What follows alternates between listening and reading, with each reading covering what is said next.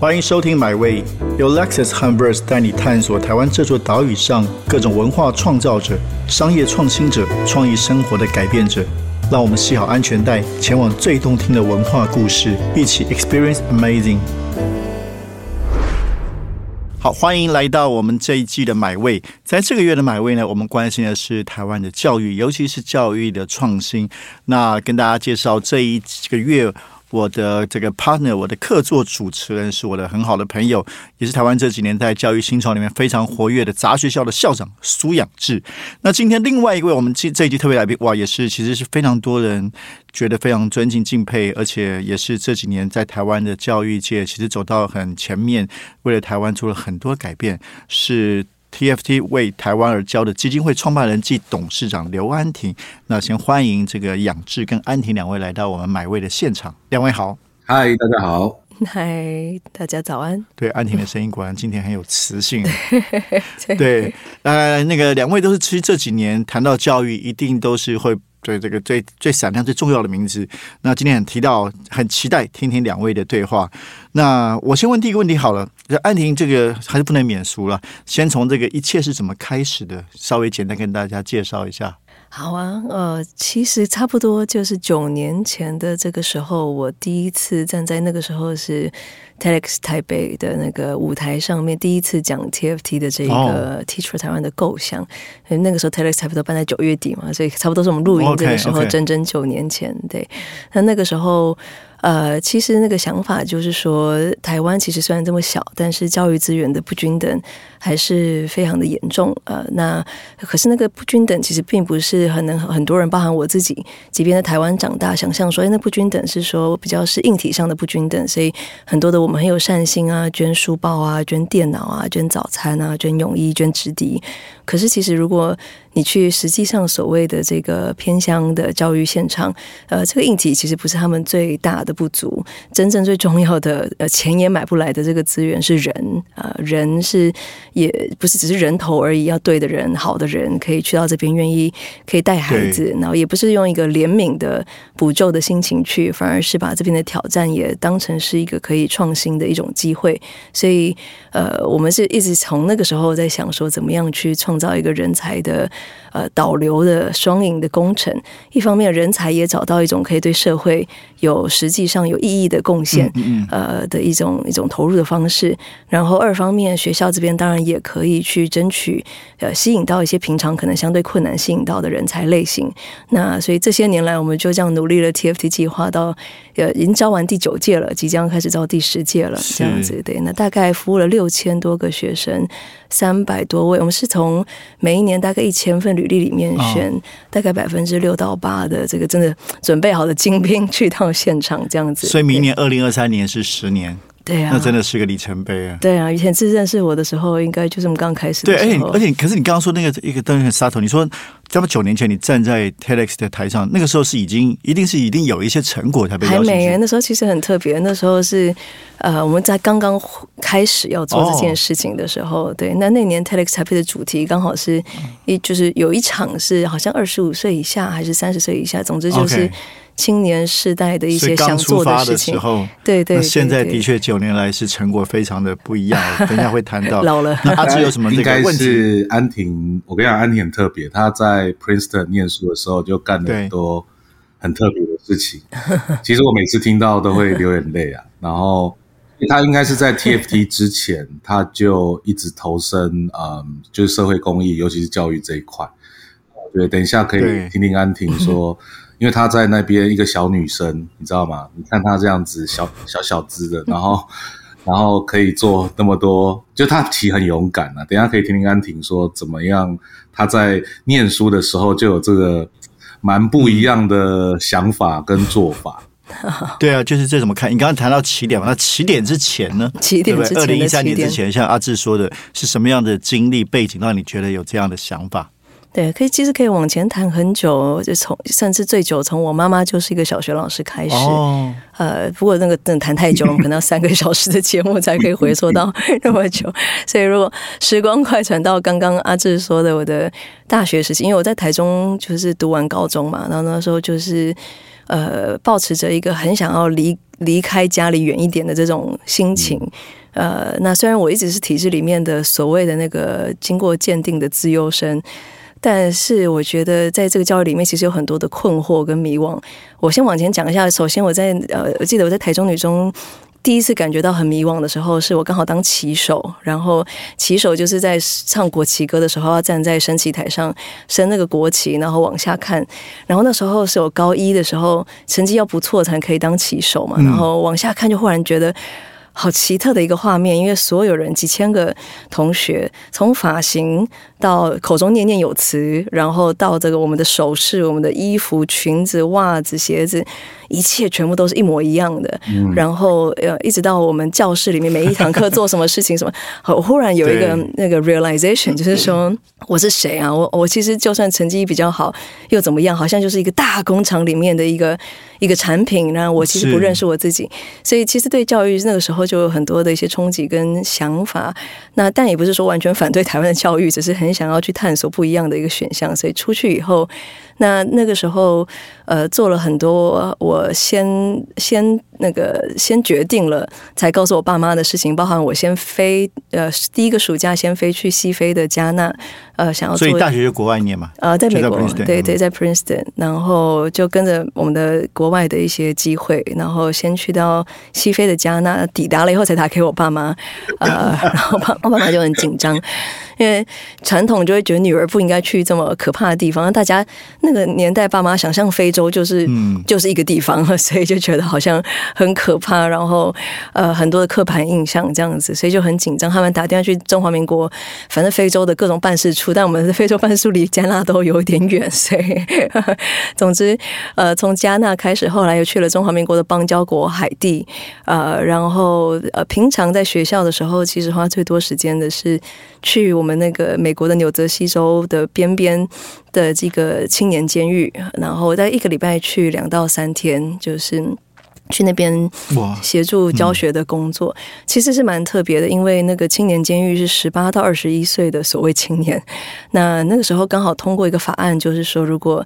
呃，你在这个入青年监狱的时候没有完成高中的同等学历，那你就有权利跟义务在监狱里面继续受教育。那但是其实美国一般的学校就很难找老师了，更何况是监狱里面的学校，所以就很仰赖我们这种大学都还没毕业的助教去协助一些教学工作。那你很难想象这些其实跟我年纪差不多，是男子青年监狱，所以大男生他们的英文是多数的人 A 写到自己没有办法正确写完的。然后所谓的数学的九九乘法、四则运算，很多人是没办法完成的。所以用教育的专有名词说，就他的那个基本学历啊，是完全不足的。那所以从数据上，我是读教育政策的，教育政策的人一般就先看数据啊，什么趋势。那那个数据上，其实他们离开监狱。在被捕入狱的几率是极高的，那你可以想象为什么？因为当他的基本学历这么样不足的时候，他其实也没有办法找到一个很呃很稳定的或者是可以维生的一个工作，很困难了。那当然再加上就是出狱之后，还会有各种社会的这种刻板印象跟 barrier 一些阻碍，所以这是那时候我就是抱持着满腔的热血，呃，刚好有这个助教的计划，就去就去报名了。每一天早上学校的 program，对，早上六点半就跳上这个公车。坐四十分钟、四十五分钟左右，对，来到这个监狱。我第一次去的时候，就是我就是访问了很多我的教育学的这种教授啊，准备了各式各样的教材。那时候那个年代还有 CD 啊、DVD 啊，反正就想说要有趣一点，然后要要那个很精彩的教学。因为我看那种什么 Robin Williams 那种那 种春风春风化雨、春风化雨。那那时候想象就说教育就是要长这个样子，有很多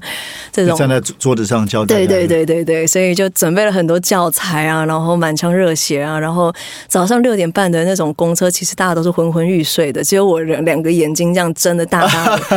然后这个冬天哦，真的天很黑，外面还在下雪。对，然后跳下那个公车，那个监狱的那个门口的警卫，他说：“我从来没看过这么兴奋想要走进这个地方的人，就很抱持这些教育理想，走进去就被很严格的安检，其实很天真啦，因为那些东西我什么都不能带的，那其实是不合安检规规定。”的，然后我全身都要换上这跟受刑人很类似的色调的卡其色的这个制服，然后甚至如果女生有这个金属的那个内衣钢圈，都要换成运动型的，就是连严格到这种程度，就一点点的金属都不能够带进去，这样子。对，就像美国的监狱片一样，两道衙门，打开第一道你走进去，后面对后面关起来，然后你才被送进去。对，所以所以那段时间可以讲很多了，但我长话短说，刚好最近大家在聊那个学历哦，对对对，学霸的。对，然后我觉得其实是在那个时间，我的这个呃观点会完全的冲击，因为在那个之前，我身旁都是所谓的自由生。我们坦白说，多数的我们在没有被冲击的状况之下，会觉得我很相信、信奉这个努力说了，就是说哦，我可以有这样的成绩，我可以有这样成绩，是因为我比别人努力。没错，我们也真的是蛮认真的一群人啊，所以我们会觉得那好像是我们可以获得这些资源的应得的。呃，但是真的去监狱之后，我会看到一群。真的一点都不比我笨。甚至也不比我不努力，没有错的一群人，没有错。但是我而且我们同年纪哦，但是为什么是我站在他前面当他的老师，而他作为一个受刑人，在我眼前连 A 写到自己都没办法写完？那如果说我的努力占什么，大概不到百分之一吧，百分之九十九大概是我中了所谓的子宫乐透，这是我说，也不是大富大贵，但至少呃我有健全的家庭，然后我有这些公立学校的资源，然后我站在眼前，就是如果我在他的境遇里面，我也没有办法产生太大的不一样。坦白说，对，所以我觉得是整个世界观在那个时候被被冲击到，然后意识到，嗯，就是以前的自己的这种信奉的想法，其实是蛮狭隘的。所以现在回头来面对所谓的偏乡教育或者是教育不平等的议题，会多了一份谦卑，因为如果。其实我们看待这样的问题是一种高高在上，觉得啊，就是我们比较有能力的人来帮助施舍给某些哦，好像境遇比较。就是能力比较不好的人，其实我觉得这不会是解决问题的一个好的姿态。对，要保持着一份谦卑跟理解，然后在这个里面去知道说，即便我们相对来说在某些地方比较有资源，呃，那个幸运的成分远大于我们好像应得的成分。对，所以就是是一个双向对等的方式在寻求解放。我觉得比较可以往前走。哇，这真太棒！阿志，你要问问题之前，先让我发表一段感想。我觉得，因为这个实在是我之前这个跟安婷出来类似一阵子，并没有真的听你这样讲。讲过，所以非常非常的冲击。再加上你刚刚说，的确最近对于学历的讨论，那我自己也写了一篇文章，甚至强调强调你说那个字谦卑啊，这种我觉得的确是像我们大概都有一些机会。那因为刚好这两年其实国际讨论很多，就像我说，在全美国最有名的政治哲学教授麦克桑德写了一本书，谈成功的反思。那因为你这样讲，我就更清楚为什么你后来做这个事情，对不对？因为的确是。很多人因为这个大家出生的地方家庭不一样，所以有基教育资源的不一定平等。那那我们也知道，在客观来说，从美国到台湾，很多时候高学历的确是因为家里是真社经环境比较好，包括你有补习的资源，包括父母比较重视教育，这种种的原因。所以我觉得这个听到这一段，的确让我们更理解安婷为什么投入这样的工作。嗯，来阿芝该你了。其实对啊，都有个都都有迹可循啊。其实。我刚刚我刚刚一直在想说，一个高中生，然后他刚刚，你有发现他举旗的时候，那个不太乖的因子就就种种在他的 基因里面了。然后 那时候不认识你，认识的话就可以把那个责任归到你身上。就是因为我碰到一个，你知道吗？他他敢申请去加纳，其实光我听到加纳这两个字，我在一直在想说，如果我是家长，我应该也疯掉吧。然后一个自由生的女生，然后跑去那边。然后，因为我记得安婷，呃，有一次，哎，我记得是二零一七吧，还是二零一八，参加杂学校的时候，你的那个 slogan 叫做“你把你的幸运，你你对你的幸运做了什么？是不是有点忘？那个那个概念其实就是跟安婷刚刚讲的，就是说，其实我们呃，我们的这些家庭教育啊，社会资本、文化资本，这都是社会形塑给我们的。那他因为这样子，然后去看到，其实他在那个监狱那一段非常的精彩，但可能因为时间的关系，你知道吗？我听，我其实我听了两三遍，到第三遍我都还是会眼泪会流下。就是他在讲他跟那个监狱的过程，一开始，呃，监狱的那一些受刑人不太理安婷，就是觉得你这个 从一个这么富有的社会家庭的人生的胜利者，对啊。对，然后你要来告诉我什么？你根本不理解我们。那你知道安婷就花了很多很多时间。其实教育很重要，就是陪伴啊，你要去理解他们。然后你知道吗？她坐这个公车到那边去，然后你知道她一个女生啊，其实你别忘了，一个男生的监狱或者是一个男生的社群，看到女老师，你知道那个那个对话基本上不太在同个频率上面 对吧？这这安妮，我我相信在这一个，哦，你仿你仿佛身在现场。应该是说，呃，这个你你可以想象那时候他遇到的很多事情，然后，但是他还持续着一直在做，然后最后，呃，我觉得就种下这个因子，他到台湾回来，刚刚讲的为什么会跟 Teach for Taiwan 会有成立 TFT，我觉得这中间是一个非常大的，就是他很很提早的理解这个社会很多很多的问题，所以这一段我觉得。呃，我们应该直接切到下一个哈，就是说，那你回到台湾了以后，你觉得你你发现台湾刚刚讲的那些现况，所以你才去是 Teach for Taiwan 这件事情是在美国那时候就有碰到，然后才回来，你去申请 Teach for Taiwan，因为那时候还没有 Teach for Taiwan 嘛，对。其实我当然在美国，因为 Teach for America 其实蛮有名的，对，也蛮久的，所以就是说，一般在那边读大学的学生大概都会听过这样的 program。呃，而且他刚好又是一个普林斯顿的大我二十五岁的大学姐创的，所以在普林斯顿根本就是好像就是觉得呃，一定要认识这个学姐，因为她她很成功这样子。但是，但即便是这样，其实我一直也没有直接觉得她跟台湾有什么关系。我第一份工作那时候大学毕业刚好金融大海啸，所以能找到什么糊口的工作，反正就赶快找工作了。呃，也没认真坦白说去想那么多。呃，后来找到工作是一个呃管理顾问嘛，那那个管理顾问的期间刚好，其实我觉得很特别的时候是在台湾，那个时候刚好有。呃，一些很重要的前辈，包含像是严崇严长颂总裁啊，或者是后来那个创人智基金会的这个方信洲董事长啊，或者是呃这个前几年过世的这个孩子的书屋陈爸，是那也包含我自己的父母亲，我爸爸本来是律师，我妈是小学老师，刚好他们参与另外一个基金会的工作，也在做嘉义台中地区的弱势的客服。那刚好这些不一样的，可能算是我的上一个世代的一些关注这些社会议题的前辈，在那个时候开始有一些汇聚能量的机会。那他们就呃，我记得是二零一二年左右，那个时候有一次我岳阳打电话回家，反正就是跟我爸妈聊天的时候，他们说：“哎。”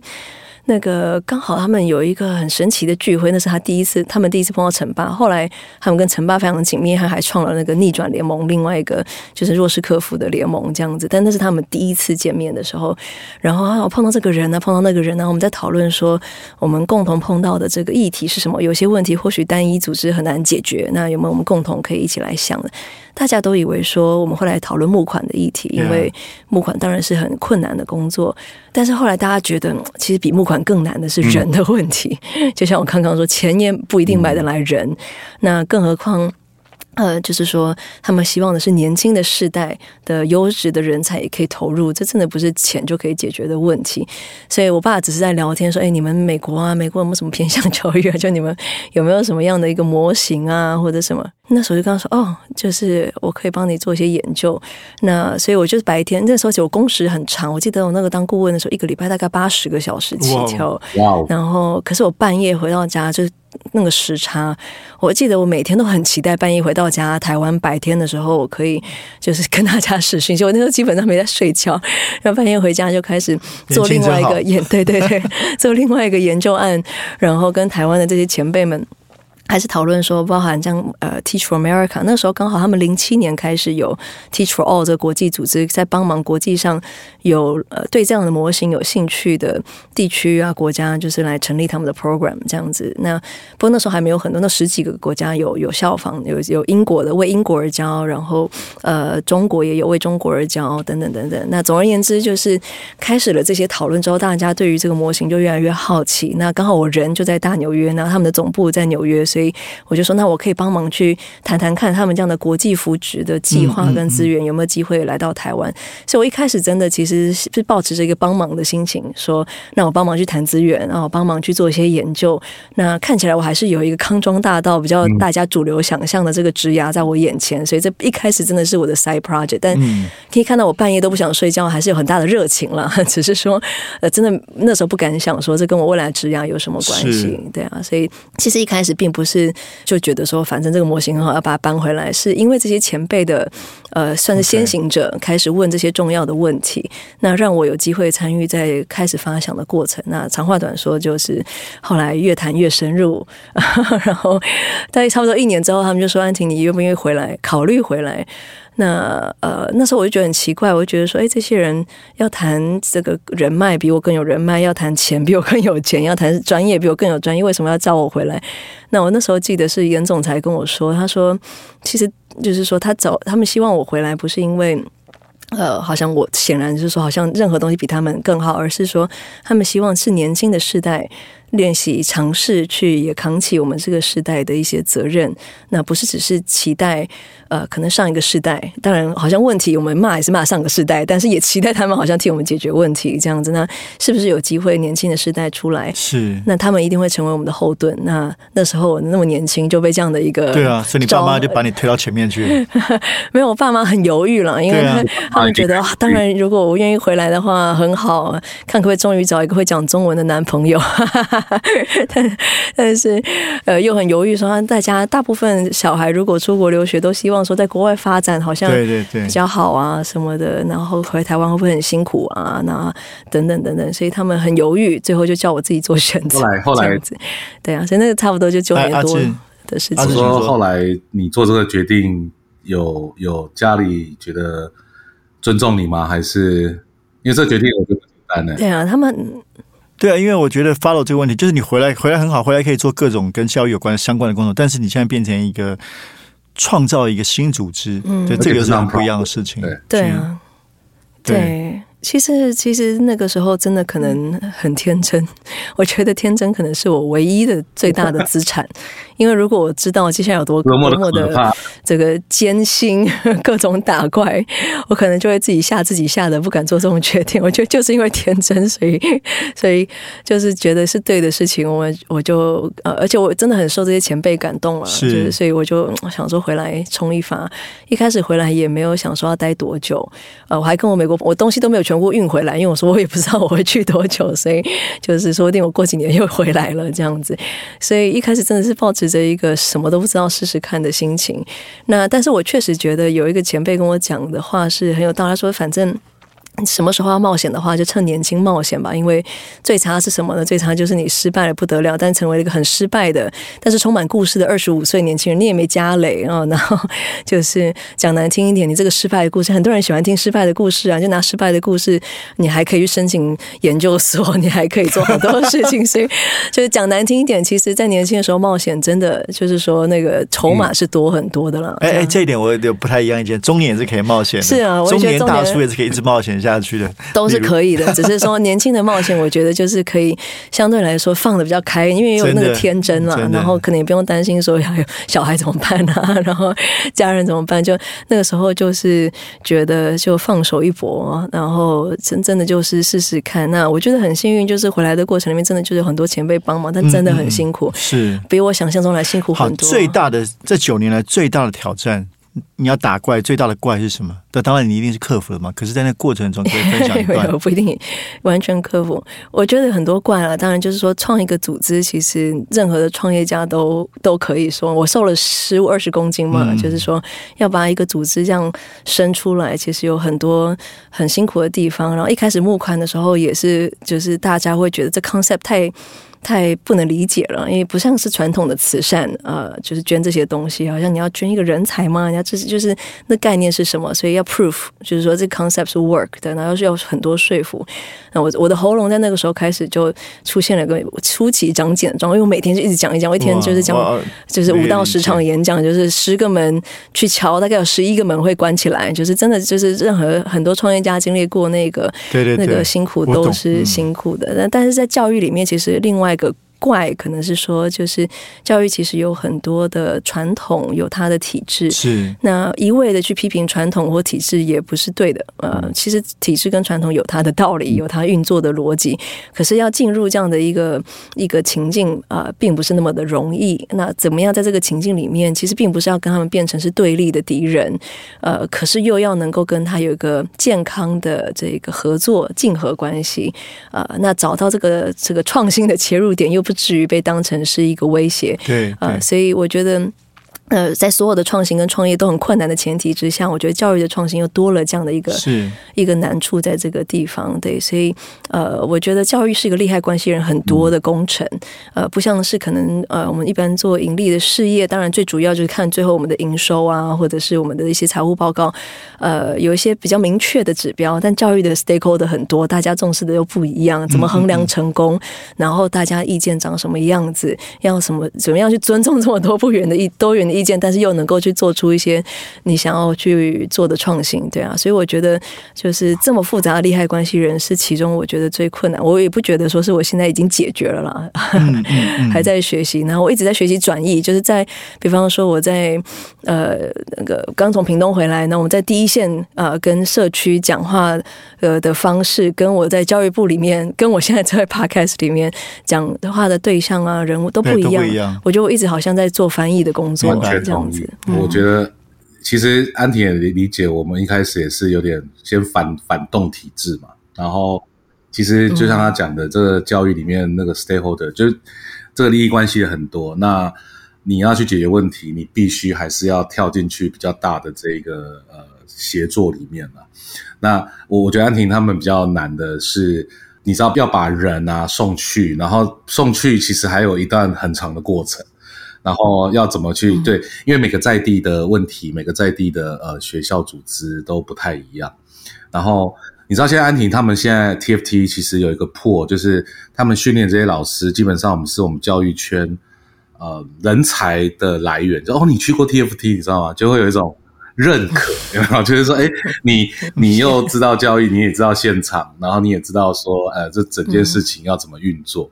对，所以我们有时候收到履历的时候。不要看到说，嗯，你有去那边洗过一次，你应该知道，因为其实 你知道做教育的人都当然理想性特别高，但是铁子你也知道嘛，理想性高，可是你没有被社会给蹂躏摧残，就像我们这样创业一样，其实有时候还是会有一段差距。嗯，然后我觉得有一个东西很重要，叫天真。也是你也没想过说办一办一本杂志这么这么辛苦哈，所以我们应该。对，所以刚刚特特别要说，中年也是可以冒险，对对对，五十岁是可以天真的，对。其实天真这个元素真的还蛮重要的，就是说，然后他还有讲到一个，我觉得那个 side project，就是他很喜欢。其实坦白说，杂学校也是我的 side project。然后我不知道为什么做着做着就变成正职了这样。然后，然后，但是我觉得，所以我觉得很多年轻人，甚至大家在追找寻自己的时候，从 side project 开始，我觉得还蛮棒的，就是。你看安婷，如果他没有 side project，他现在应该是纽约的呃一个大的，就是所谓大家心目中想象，就是哇，那个工作很棒，年薪很高，然后嫁给一个外国人，对不对？不是嫁给一个 non-profit 的另外一个 non-profit 组织的的头这样。对对对，我的另外一半觉得他会台湾男性出头，因为我从我从以前 T K 的时候，我绝对绝对绝对不会嫁给台湾男生。我跟你讲，这这一段我也我也我也我也听过，你知道吗？就是就是他们一开始在谈恋爱的时候，我们旁在旁边就嗯，冠伟应该蛮辛苦的哦。大家讲一下，冠伟是安婷的老公，是军医教育平台的，他算执行长吗？还是董事长？哎，董董事长之前都都是不重要。来，来，我们时间不多了，阿志还没问题。好，那我觉得其实还还可以聊很多。我还想问一下最近的一些状况。我觉得，我觉得安婷刚刚讲的一个屏东，我觉得他可以介绍一下，他现在在做。对啊，我也正想问。嗯，对，一个新创新基地。嗯嗯。然后呢，因为他跟诚志基金会还有军医，他们也做了一个教育创新的合作社。哦，Education Collab。对，那这个创新的教育生态系其实是可能大家不太不太清楚。呃，TFT 后来有做到这些东西。那我想说，安婷可不可以跟我们介绍一下这个缘起，跟你们接下来想做的事情？呃，那个教育创新合作社所谓的 Education Collab 是就是三个对于特别是偏乡或者是弱势呃族群的这个教育不均等的状况有有 passion 的三个组织，但不是只有三个组织，是刚好就是说这三个组织有非常多方案的整合性。那当然于于私我们本来就是很亲密的工作伙伴，所以那个 TFT 是负责人才的工程，那军医的话是线上教育，他现在是呃 K to twelve 就是。呃，就是中小学呃，其中一个最大的线上学习平台。那那个刚刚讲的诚志基金会，他现在负责的业务是 KIST K I S T，就是偏乡学校的公办民营或公办公营的一个实验的转型。那这三有有一个讲法是说，是偏乡教育的三支箭啊。这三支箭三块拼图拼在一起的话，其实有很多现场可以去一加一或一加二大于三，纵效可以发生。举例来说，像我们第一个合作专案，其实在云林的一个没落的眷村那边有一个。也是濒临废校的一个学校，全校六个年级，大概二十个学生左右。那那个时候刚好。三个组织就是一起来合作，所以橙之 KIST 它有学校转型的 know how，从美国引进另外一个模型这样子，那也做在地化，所以他就把整个学校做了一个转型接手。那可在这个时候，学校原本的老师都选择离开了，他也是公立学校，公立学校才可以也让家庭背景不一定那么优渥的孩子也都一定读得起这样子。他是公立学校的转型。那在此同时，因为人才都离开了，所以所有整个团队，他是全台湾号称就是有史以来来教师团队最年轻的一个团队，因为连所谓的这个副校长、教导主任都二十五岁，TFT 的很年轻的校友这样子。那整个团队都是 TFT 的多元背景，所以这里面有学。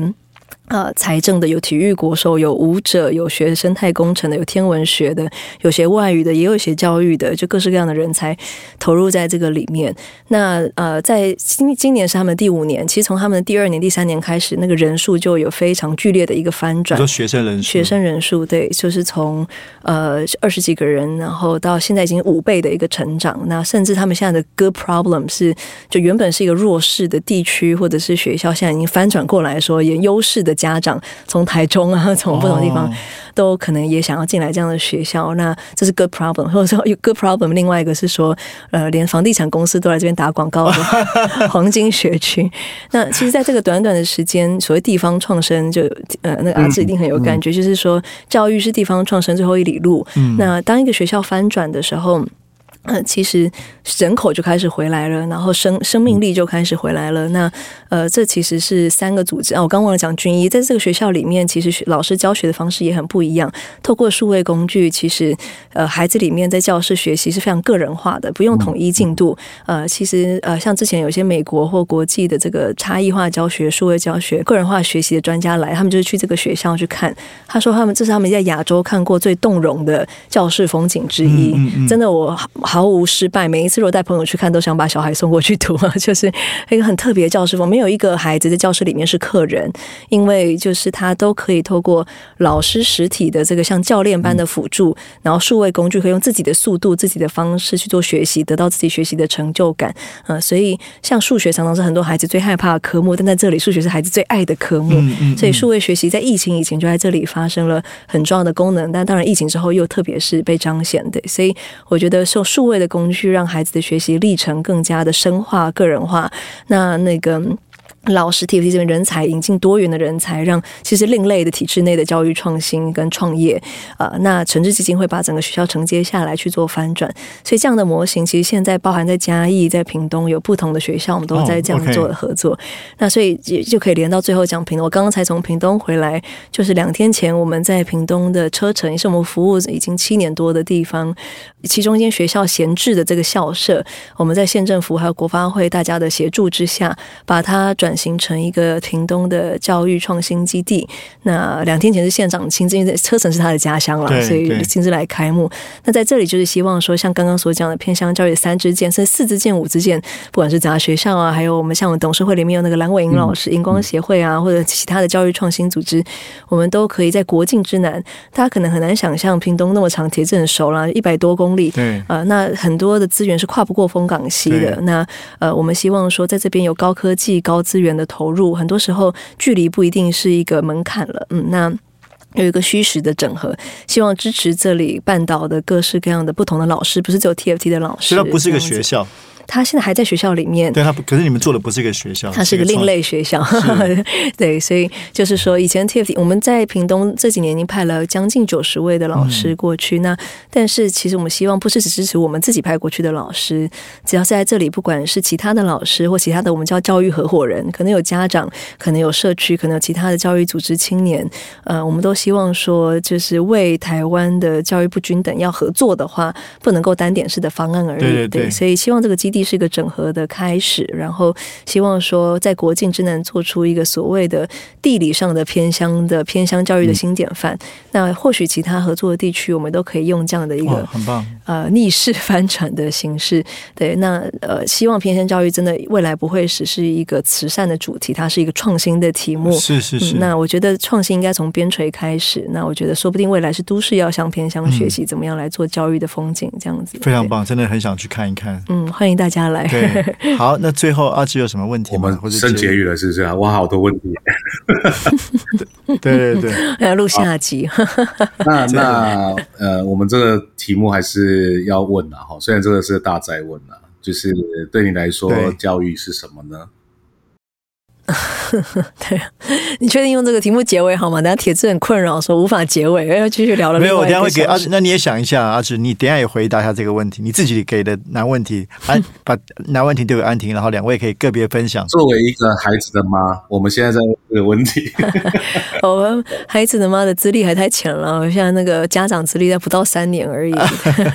那我要讲教育是什么？我最喜欢的譬喻就是大家都应该也很熟悉，有一个那个叫世界教育部长的 Ken Robinson。呃，那 Ken Robinson 他描述说，其实他在美国就是住的地方离一个观光景点叫死亡谷 （Death Valley） 很近。为什么这个地方叫 Death Valley？就是它是据说是因为它是北美洲就是最干最热的地方，然后那边几乎就是没法没办法有任何的生命去生长，所以叫死亡谷这样子。那可是有一年呢，刚好不知道为什么是死亡谷下了一场大雨。那他很，就所有人都很惊讶，就是在那个下完大雨之后，就是去到那边的时候，百花齐放，充满了生命力。就是大家原本觉得这边不可能有生命的地方，死 literally 就字面上就是死亡谷，但是却看到非常丰富的生命在这边可以发生。他从这个譬喻、这个画面去说，其教育就是其实就是在创造这样的一个环境。每一个孩子其实本来就有这样的种子，他有他的生命力，他可以去发挥，他可以透过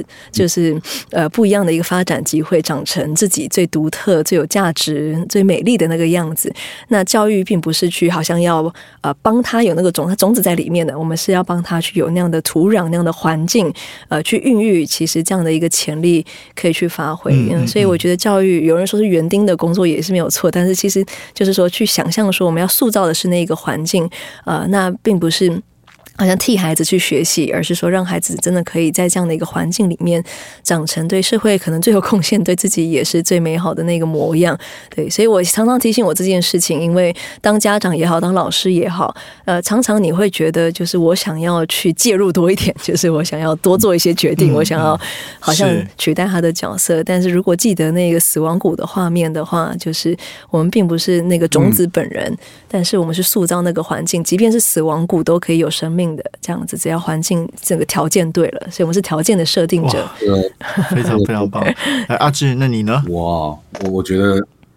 教育是什么？一言以蔽一言蔽之啊，呃，用我们生命去影响另外一个生命的过程，对，就这样。哦，果然是一言。然后我我刚刚稍微稍微再补一下，就是因为安婷从刚刚她从一开始到 TFT 在做偏向，可是她现在。他在做的就是改变死亡谷生态的样貌，可能大家会听不太懂，比如说 collab 这个东西，其实就是在改变这个生态了。那教育本来就非常多面向，然后其实我蛮期许，就是接下来安婷从 TFT 到另外一个阶段，在改变台湾。刚刚讲，其实不管是社会议题、地方创生等等的，其实都跟教育有关嘛。那我们这几年也在探索说，哎，怎么样？把这个环境变更好，从死亡谷哦变成一个呃有让种子可以发芽的一个地方。那这是台湾，我还蛮觉得台湾可以做做得成，而且可以变世界典范的地方所以听安婷分享，每次都是感动的，所以继续加油。谢谢了。好，再录下集。今天非常感谢我们客座主持人杂学校校长苏养志，那也谢谢今天特别来宾我们的为台湾而教基金会安婷，真的非常感动。然后我也跟我们的听众朋友说明一下，我们的客座主持人阿志呢，前两天因为这个确诊，但是还是很努力的奋力上场，所以我们是用远端录音，所以大家可能会听到声音的这个 quality 有一点不一样，那也请大家见谅。那我想，不过这是无论如何，不论声音的品质如何，其实。刚才今天的四十分钟真的是一个非常 inspiring 的一个关于两位教育创新者投入现场、投入台湾的改变。那也很期待我们持续的关注安婷的继续的工作，也希望有很多机会跟我们分享。谢谢，谢谢志，谢谢阿志，拜拜，拜拜。这趟旅程已经到站了，感谢你的收听，也让我们一起期待下趟旅程的风景。别忘记订阅买位。本节目由 Lexus 和 Verse 文化媒体联名出品。